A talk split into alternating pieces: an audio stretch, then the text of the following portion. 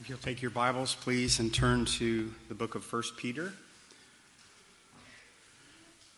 The last time I spoke here, we, uh, we looked at uh, the end of chapter 1, and we're going to just continue then uh, in the rest of what Peter was talking about.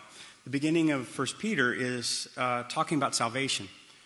Your salvation has some response from you, and some of the response is just a natural response, like sticking your finger in the socket, you will have a response. You don't have to do anything, it just automatically happens. And other thing, other responses are something that you will do on purpose. You will do out of respect to God of who He is. And as you learn about Him, you will respond to Him more and more and more appropriately as, as we live. Um, Pastor Allen read in the book of 2 Samuel this morning of how David desired to build God a house. He felt ashamed that his residence was better than, uh, than the place where people came to, to worship God. And God had never asked for a temple. But when David asked with a pure heart that he wanted to do it, um, God sent word through the prophet that, first of all, you, you want to build me a house? That's wonderful. That's, that's fantastic um, I'm going to build you a house instead. And I'm going to have one of your sons do that building, and he's going to establish a house that will be a temple for me for all of eternity. When this old temple that uh, Solomon uh, built, uh, his son Solomon, when it was one stone not left upon another, the temple that Christ is building us will last for all of eternity. When this world is gone, uh, we will still be worshiping God as He intends. So, as, as I looked at this uh, passage and the idea of building a house and that Christ is building a house for God using us, I remember in uh, Matthew 16, this is probably the high point in the book of Matthew.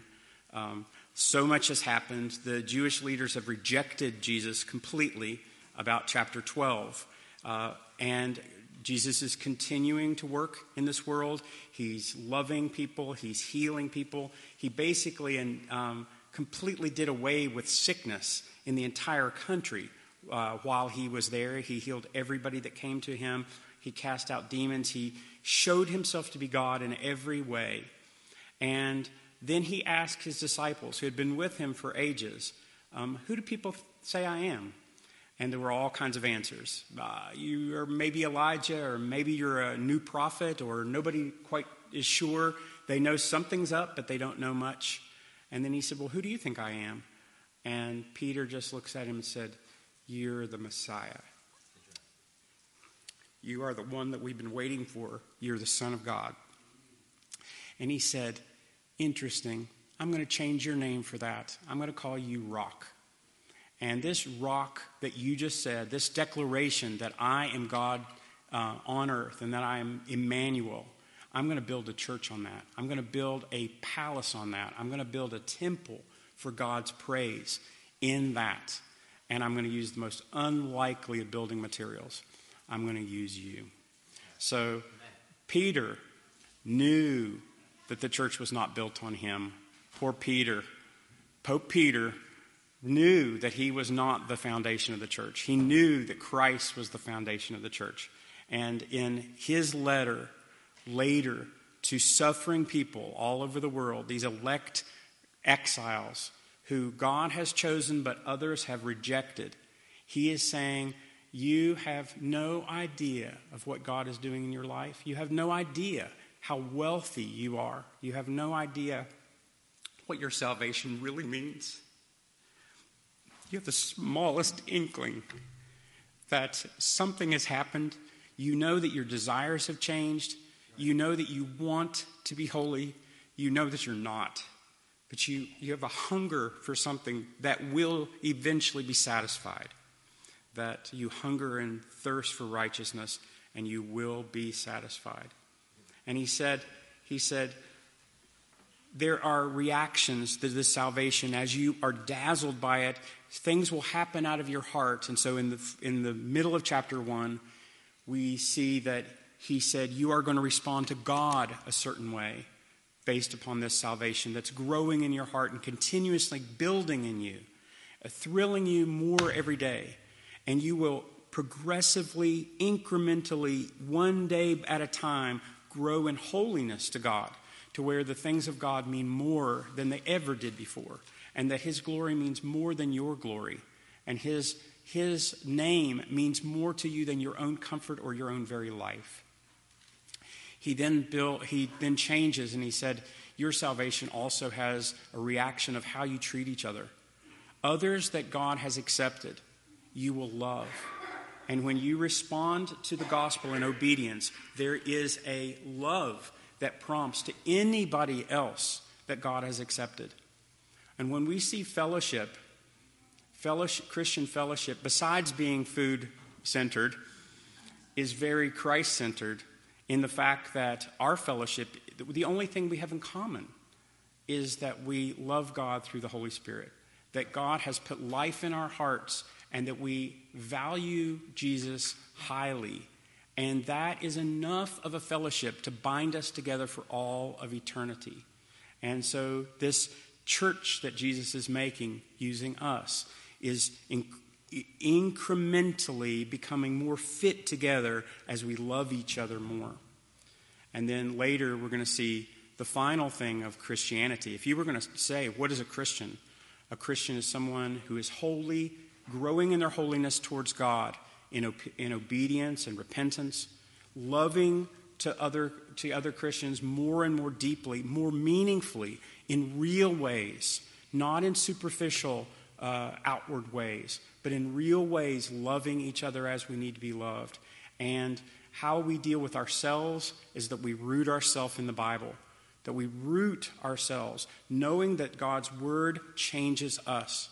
So to, to love yourself is to love your Bible, is to continuously bathe in what God says is true about Himself, because I promise every time that you, you step away from the, from the wood burning stove, you'll get cold again. You have to step again. I don't know if you've ever been to where the fireplace roasts you on one side and freezes you on the other. That is the scriptures. You, me, everyone will instantly default back to unbelief will instantly fall back to uh, trying to make sense of this world the best we can, to try to fix our own problems and try to, to spin it in such a way that I can get through one more day. That's the way we live. That is what a fallen world has done to us. And it is only when you gaze into, into God's word that you are able to, to see yourself as God sees you and to see God as God sees himself. And that will completely center you again. And then the last thing that this passage says is that we deal to the outsiders in how we love each other and how we praise, we, we form a praise of God's glory through our lives. So we minister to, to those who do not know God. We love those who do not love God. We sit in God's Bible out of a love for our own self and we are holy towards God as, out of deep reverence and respect for His being God over us. And that's the life of a Christian. This passage dictates this from chapter 1 to chapter 2. That's what it is about. So here's Peter, the goofball, the patron saint of goofballs, who everyone loves because they're like, wow, he's just like me. Because I trust him when he is the one who sat through these teachings of Christ and it changed him and it changed him in a real way. And when you look at him in the pages of the Gospels, speaking before he, he thinks and always acting without understanding what's going on, and then you look at these letters written to the churches and the deep love that he has and the wisdom he has, you think he's two different people. How in the world has someone changed? How in the world has someone like me changed? And you may see yourself as being far, far, far from the kingdom. But if you've turned to the Lord, you can look behind you and see that you have, you have gone through acres of ground and miles of, of road, and that you are not even close to the filthy man you used to be. You, you are going to glory, and God is going to get you there little by little, but He does it together We go, we go as a congregation. We love each other actively on purpose to whatever cost it costs us. And that's how we do it. So, do you see my lesson? That's the lesson. Now let's look at it and we'll see the details and we'll put, we'll put flesh on that skeleton and see what God has said to us and how that we're to hold on to it and what we're to aspire to and the ways that we need to be corrected, we stand corrected. To whatever shame that the, the Word of God brings us to, you repent and go on. You get up again and you go on. You, you follow Jesus until forever, until there's no until, until faith becomes sight. So we're going to look at, uh, at each of these. Now, I'd like to go back just a bit, a bit into the last passage. So if you'll turn back to chapter 1, we'll just look quickly at the last several verses of chapter 1 and then go in because it is very, very difficult to truly take two verses and explain two verses because two verses are embedded into bigger ideas. And so unless unless you are simply looking at microscopically at something very, very small, one sentence, one clause, it is impossible to do that without backing up just a little bit and getting a running start for it. So the last time I spoke, we started in verse 22. Seeing that you've purified your souls in obeying the truth, love one another fervently. Seeing that you're born again, because all flesh is grass, and only the Word of God stands forever, and that Word of God is the gospel that was presented to you. And then it goes on, um, wherefore, laying aside all malice and guile. So it's funny, like, how does that glue together? If the whole end is that we're to love each other, and that we're love each other by, by loving each other in the Spirit, and the only way we can do that is God's Spirit working through His Word in us, that that's how we love each other. So we have commands here. A command in the New Testament is the same as the commands in the Old. There's not a single difference between this command of love one another fervently and have no other gods before me. That's the same. It is, it is a commandment. It is not something that you simply dis- dismiss. You don't say, I'm picking and choosing. I like this, I don't like this. You say, oh, I'm a Ten Commandments kind of person, whatever that means. A commandment is always impossible. There's nothing that God has commanded us that can be done in our own strength at all. You can't love one another fervently. That's absolutely ridiculous. The best we can do is be a hypocrite. The best we could do is pretend or to act in such a way that you might think that I'm acting one way, but, but really I couldn't care less, or I'm stabbing you in the back at the same time. It doesn't take very long. First grade, second grade, before you wake up and realize what the world is like, and that you've got to be an actor and you've got to pretend and you've got to be very, very careful how you act so that people don't think you're too bad, but you're bad enough to be accepted. It's a very, very delicate dance that we learn when we learn to be a sinner. And we are very well practiced sinners. And especially church sinners. Church sinners are very well practiced because we have to be socially acceptable. We have to sin only in certain ways, we can't sin in others. There can't be complete gross things in our life because others would call us a hypocrite. But we can look at this list in verse 2 laying aside all malice and guile, hypocrisies, envies, and evil speakings. These are church sins. These are communities destroying sins. And Peter chose these on purpose. But these are commandments, like all commandments, and impossible. Truly, how in the world could I treat you with no trickiness, with no guile, with no pretense, with no trying to get something out of you, without trying to manipulate you. That's the way we treat everybody. That's the way everybody treats us. So either we simply say these things are not true and act as though they are and have no power in our Christian life at all, or we take God for his word and with blind eyes look. Because that is that's the command. All of these commands are impossible. So when, when Moses raised the, the stick with the snake on it, and there were t- 20 million people in the valley, and he said, Look on the snake. And everyone's like, Where's Moses? I don't even know where he is. Like he's over there somewhere two miles away, and they're just looking with blind eyes. Look at the snake, is all that they said, and you'll be healed. And that's what he does. We're dead people, commanded to look. And when we look with our dead eyes, God gives us life. That's what it is. God takes seriously anyone that takes him at his word. When you trust God as though he's telling you the truth, re- miracle will happen. Dead people come to life. People who are useless, worthless, are meaningful in each other's lives. And you can obey the Lord in righteousness. You can live a righteous life in this world as the Spirit enables you. But it never simply commands you to do something impossible without telling you first what's true of you. So let's look just a second. The first command that I see in verse 22 is love one another with a pure heart fervently, which again is impossible.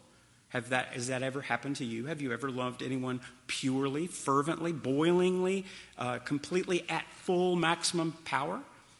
Um, it's based upon this first verse in 22 seeing that you've purified your souls in obeying the truth. Because the gospel has come to you, because the gospel has touched you, you're capable now of loving one another fervently. It's possible. Because something miraculously has happened in your life, God now commands you to do something. And Peter, above all people, does this. This is Peter's way of writing. If you would read Peter's letters, all everything he does is he gives a command sandwiched in gospel. This is what's happened in your life, and because of this has happened, do something impossible. And do it totally God expecting you to do it. Love each other fervently, because we're going to see that it's of the utmost importance. This second statement of command is in chapter 2, verse 2. This amazing list of malice and guile and hypocrisies. So, malice is just generic wickedness. The background noise of my life is malice. I am I have a bent towards wickedness. I will always go that way. It's when it's like when the struts are, are out of your car and your car always goes left and you always have to turn right and then you get your struts fixed and you almost wreck the car because you're trying to compensate for something that's not broken. It works the same in your life. You are normal for wanting something out of other people. You normally manipulate other people. That's how we live. But if we are to do it with no guile, if we're to do it with no hypocrisy, with no false face, not envying each other, not speaking, not backbiting, not speaking in a way that will cause others pain and me to be promoted somehow in other, other wicked people's minds. It requires knowledge of the gospel. And this is from verse 23. The, it gives you something that's true and then commands you to do something. So if you look at 23, it says, being born again not of incorruptible seed, but, cor- but, not corruptible seed, but incorruptible seed, which is the word of God. And then there's the big parentheses, this word of God which will last forever, which is the gospel that was preached to you. Then it goes straight into the command. Don't be the way that your natural bent is.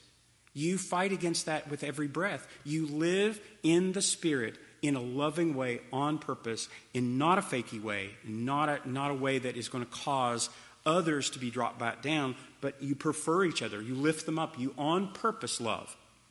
And we're going to see that this purpose is because God is building a house. And God is not just building a house out of me, He's building a house not just out of you, He's building a house using all of us and using people that we've never met, people that love Him, that speak other languages in other countries, in other times. All of this being put into a spiritual house, and He is putting us together, and the only mortar that can hold a Christian sinner together is love. There is nothing big enough, nothing strong enough, nothing that will connect us other than on purpose love. And we don't even know what that means. We know what courtesy means, we know how to be polite, but we, but we have to practice loving. And it's an on purpose thing. It's not something passive, it's something that we do on purpose in obedience to what God has done. The next verse, in, in verse 2, returns back to this idea of the Bible. The Bible is the way that we live our Christian life. And so a person who trusts God and then never, ever grows is got to be the saddest thing in the entire world. How, how many years have I tried to live a Christian life with a Bible on a shelf? because I know the, the books of the Bible in, order, somehow I thought that I did it. Or if, if I know some Bible stories from kindergarten, somehow I thought that was enough. No. What, what poverty did that cause me? What, like, I can't live a life, I can't live a life that's, that is a miraculous life by doing the same things that I was born with. I can't live a, I can't be born again and not feed If, if a baby were to not eat, everybody in the hospital would just swarm. It, it's the most serious, there's nothing more serious. If that baby fails to thrive, it will die. It's exactly the same. Peter knows that of all the things that we need, we need love that cannot ever be love unless we have a cont- continuous, constant gaze at Jesus in his true beauty. We cannot have holiness. We can't have anything more than hypocrisy unless you're continuously looking at what God said God is and who, who Christ is and what he is and what he is to you, what he has done for you. What does that mean? And as you do that, two things happen. You live a holy life towards God, you love other Christians, and you express your faith to the world in reality, not in a, not in a forced way, not in an awkward way. You're witnessing, if you are living a, a God centered life, your witnessing is normal and natural. It's not forced. It's not a guilt trip of I need to tell people about Jesus and read my Bible and pray. It's this, it's this checklist that's a huge cinder block on my, on my shoulders. And it's normally people who don't read their Bible that tell me to read my Bible. That, that's the way it works. We guilt trip each other knowing that we are not doing the very same thing that we're telling somebody else. So here's a cinder block. Hold my cinder block. Oh, yeah, for the rest of your life. Thanks. That's exactly how it works. And the only way that we can be free from that is to have a life where Christ is actually living his life life through us, and that is centered in his word. So he comes back and he says, as newborn babies. So he even uses the baby uh, picture here. At two o'clock in the morning, screaming, doesn't know how to communicate, only knows he's hungry. And the only thing he's ever had is milk, and that's all he wants. If you've tasted milk, and that's all the baby's ever tasted, you don't give a newborn honey or steak sauce. You give him milk, and that's all, and that's all he wants. And he wants it till he's four. And because that's like the most comforting thing that he can think of. And it is pure. It says the sincere milk of the word, that unpolluted, uncorrupted, unimaginably sweet nourishment that causes you to grow. And it says that you may grow thereby. So it's interesting that that taste in your mouth drives an increase in appetite. So to read God's word and truly just bask in who He is makes you delight. It's a taste in your mouth that makes you want it. And as you want it, His command here is not read your Bible. His command is desire it. Now that's amazing to me. It's beautiful to me because I can understand someone telling me to do something. I can understand someone telling me not to do something. But for someone to tell me to desire something, that's amazing because how does that work? How do you make me want what I don't want? How, it's because as my blind eye looks, the miracle happens and God's, God's Spirit catches me, and it is a miraculous life. It is a spiritual life. It's a true life. It's the life that when this body is long turned to dust and the worms crawl in and the worms crawl out, you will still be living that life that's dependent upon God's Spirit in order to respond to God appropriately for all eternity. And it, it will be free. It's a freedom. It's a freedom. Can you imagine not being a sinner? Can you imagine? Having no desire to act one way and be another, to have nothing at all when you look at a person and not want anything from them but, but them being higher and, and, and better and closer to the Lord, and that truly being your only inclination, I, I can't imagine. I don't care what the streets are made out of. To, for, a, for Brian not to be a sinner, for and interesting, God's forgotten my sins, but He lets me remember them. I think that's amazing. That I'll always know what I missed as, as the countless thousands of people better than me go into the fiery hell, and I don't. And I'll know that. And I'll know what I'll, I'll know what I was, in, in, in reality, what I was saved from and what I was saved to. We, eye has not seen it, ear has not heard, neither has even imagined what God has in store for us. We don't even have the first clue or inkling and when you know, you'll go, Jesus did that for me, for me, and then you'll remember who you are. You'll remember every filthy thought. You'll remember every foul deed. You'll remember every nasty action. And you'll go, God forgave me in Christ out of grace. Hallelujah. And Jesus becomes bigger to you. And that temple is now a temple of praise because this house that Jesus is building using us is for glory to God and not glory to anything else. It's it, and we will will say amen to it. It will be like of all the things we want. I want to only honor God. Now, right now, I'm so there's so many things over my eyes. There's an inch of cloth over your eyes can obscure you from looking at the biggest vista on the tallest mountain. A hundred miles of view can be taken away by an inch of, of a bed sheet tied around your head. And I have got so many things in my mind, so many things that mean nothing, so many ridiculously empty, temporary things are in my face that I have no idea what God is going to do. But one day I will know. And my praise will only increase. It will only increase. It will only be better. And all of us together will truly honor God because we are honoring Christ. God has given us the ability to know that Christ is everything for us. We want nothing except Christ. You take the world and give me Jesus. I win. And when you know that, that is different than most people. That is God's Spirit working in your heart. And He is causing you to have faith. He's causing you to see. He's allowing you to taste. He wants you to walk towards Him. And in your struggle and in your sin, He's forgiven all your sins. You don't go to hell again every time that you sin, but every time you sin, you are bringing disfavor to God's glory. You are cheating Him of the grace that He's giving you. And so when He looks at this filthy list, can you imagine all the church ladies? You know what I mean.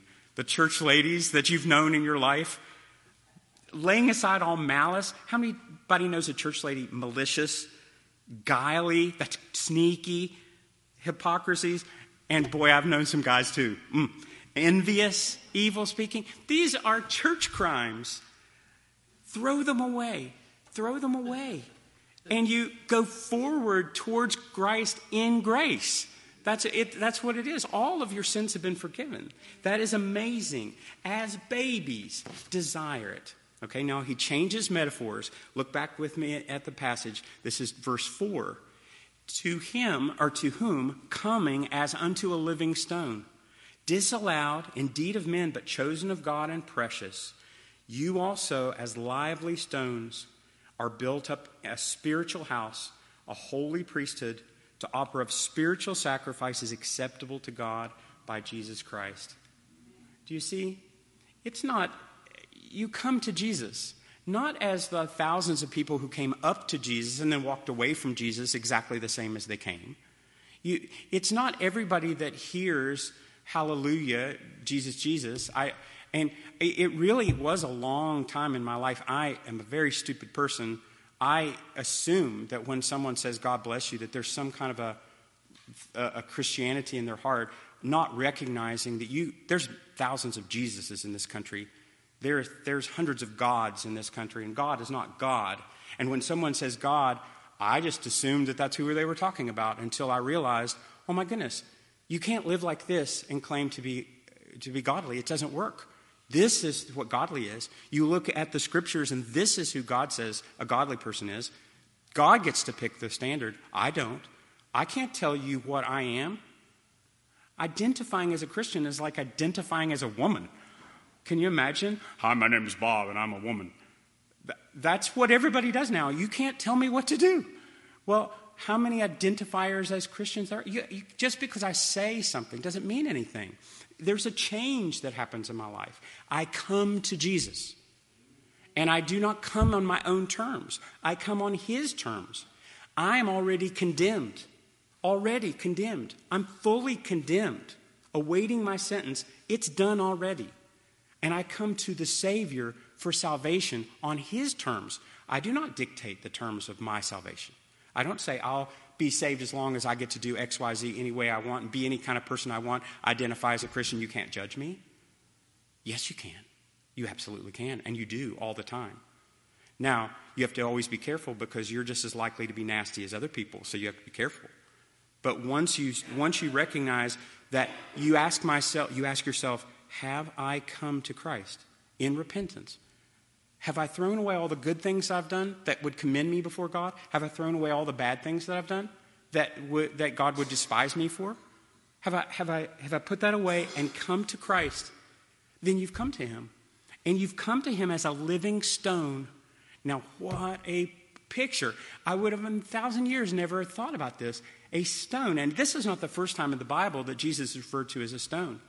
The part that popped immediately in my head when I read this was Daniel chapter 2. Now, I don't know if you remember um, at the beginning, there, Nebuchadnezzar was the king of Babylon. He has a dream. And he, God gave him this dream showing you the kingdoms of the world. And there was a gold head and a silver chest and iron legs and clay feet. Do you recall this big statue? Went to the heavens. And Nebuchadnezzar didn't know what it meant. And Daniel told him what it meant. And he said, he said These are, are kingdoms. And you've got, you've got the, the gold head, Nebuchadnezzar, you're the gold head, and the, then it goes down to silver, a little less valuable, then iron, strong, and then it splits. The legs split, and you say, These are kingdoms. You've got Greece coming, you've got Rome coming. These are all going to happen in the world. And then some, the most amazing thing a stone cut out of the mountain comes hurling through space and slams into this statue and obliterates it into a million, zillion, billion pieces. And it says, and this stone uh, grows into a mighty mountain that fills the entire earth. This is Jesus again. This is Jesus. He's everywhere. This entire scripture is about Jesus being God of heaven and earth. And he, he obliterates anything of any praise and glory that's not directed towards God. He obliterates it. What's left of the Roman Empire? It was feet of clay that all crumbled into nothing. And every empire, including ours, that will ever endure till Christ comes back, will all be obliterated. Only Jesus gets glory. And he's that stone that completely annihilates it. He was that one. It says that he was disallowed of men, but chosen of God. See, God gets to pick, he, others don't get to pick. So we're going to see this in the next time that we speak, and we're going to see that Jesus is the cornerstone, that the whole building is built on Christ. He's also the capstone that holds every stone together, that He's the center and the foundation, and that He's the one that God picks. There is an amazing story in uh, the book of Numbers. You have a bunch of, of people that God has chosen as a people that are, are sinners and these sinners are now capable of worshiping God because God has allowed a system to develop to where he can protect himself, protect them from himself. So he has priests, and the priests do specific things. And then there's a high priest who once a year goes into the inside temple, which has represented God's very presence, and offers a sacrifice so that year by year God holds back his judgment on them. And there was a priest named Korah who got his feelings hurt because he wasn't picked. I think that I'm just as good as Aaron. Why does Aaron think he's good? I think that we should vote. I believe that everybody that thinks that we should all go into the temple, raise your hand. And 16 people were like, yeah, yeah, Korah. And so all these people were like, yeah. And so God, you can just imagine, here's God of heaven and earth holding back his wrath all of the Bible is a picture of God holding back his wrath, holding it back, holding it back, so that he doesn't annihilate me. That's God. He held it back so that he doesn't destroy us. And he said, Okay, this is what I want you to do. Every tribe, get a stick. You carve your name on that stick. Every tribe, I want you to carve Levi into this. He told Aaron, he said, Aaron, you're from the tribe of Levi. Your staff that Moses threw down in front of Pharaoh, and turned into a snake, put Levi on that stick, carve it right in real deep. And everybody put your stick. Mr. Korah Smarty Pants, you put your tribe's name, you put your name, put your name, Bob, Larry, and all, all of you, put them in the tabernacle, close the door, and all of you meet me back here at 9 in the morning. So they all got up, they put it in the tent. At 9 o'clock, here comes everybody. Everybody wanted to see. They opened the door, and you had 11 dead sticks. And Aaron's stick was not only not dead, but it had blossomed into almond flowers. and full of almond fruit and even almond nuts in the same stick. A dead stick that had been dead for however many years it was was alive. Do you see Jesus again? It's again and again and again. Jesus is God's pick, and only pick. Only pick. God says, I pick. I pick. You want to come to me? You come to me only through Christ. Nothing else, period. That's it. There is no other answer. You come to Christ, and I affirm Aaron's my pick because his blo- blo- uh, stick blossomed. What was dead came to life again, and I proved it. Aaron is the priest. He's the only one that comes before me. You don't. And so that is us. We despise him, we disallow him, we reject him. But he's chosen of God and precious. There is a price that God put on Jesus Christ, and it's as high, unestimable high, higher than the highest sky, higher than all the value of this earth. That everything in the entire world is not worth what Christ is worth to God.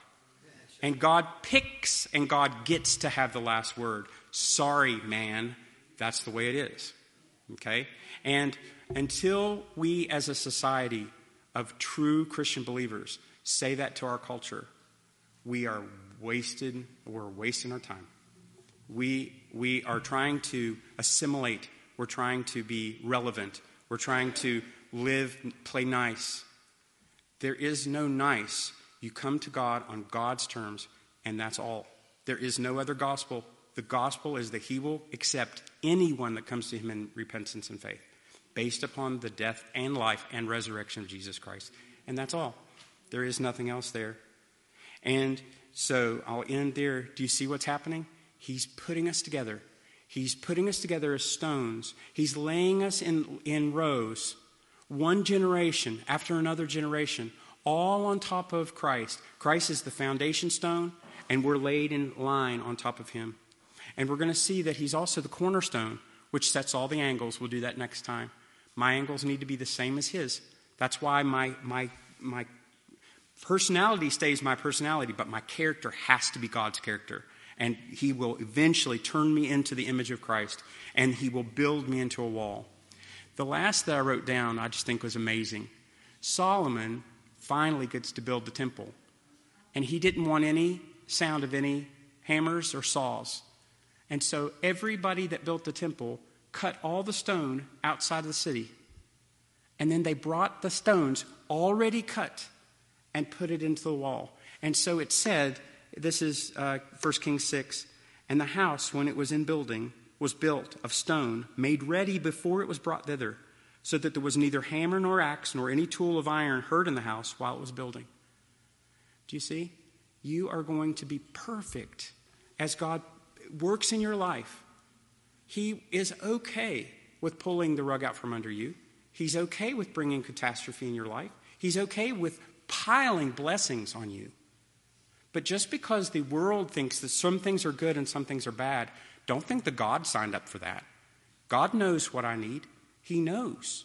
And He will, he will carve me in exactly the way I want and fit me perfectly into the wall connected to you on top of previous generations of godly people who were sinners just like me. All of us resting, and all of it will be built up into a house of praise. So we're going to see that the rest of sitting your full weight on that course of stone is all that trust is. Trust and belief in Christ is putting all of your weight on Christ's cornerstone that's underneath you, supporting you, and you'll never fall. You'll never topple. Hallelujah.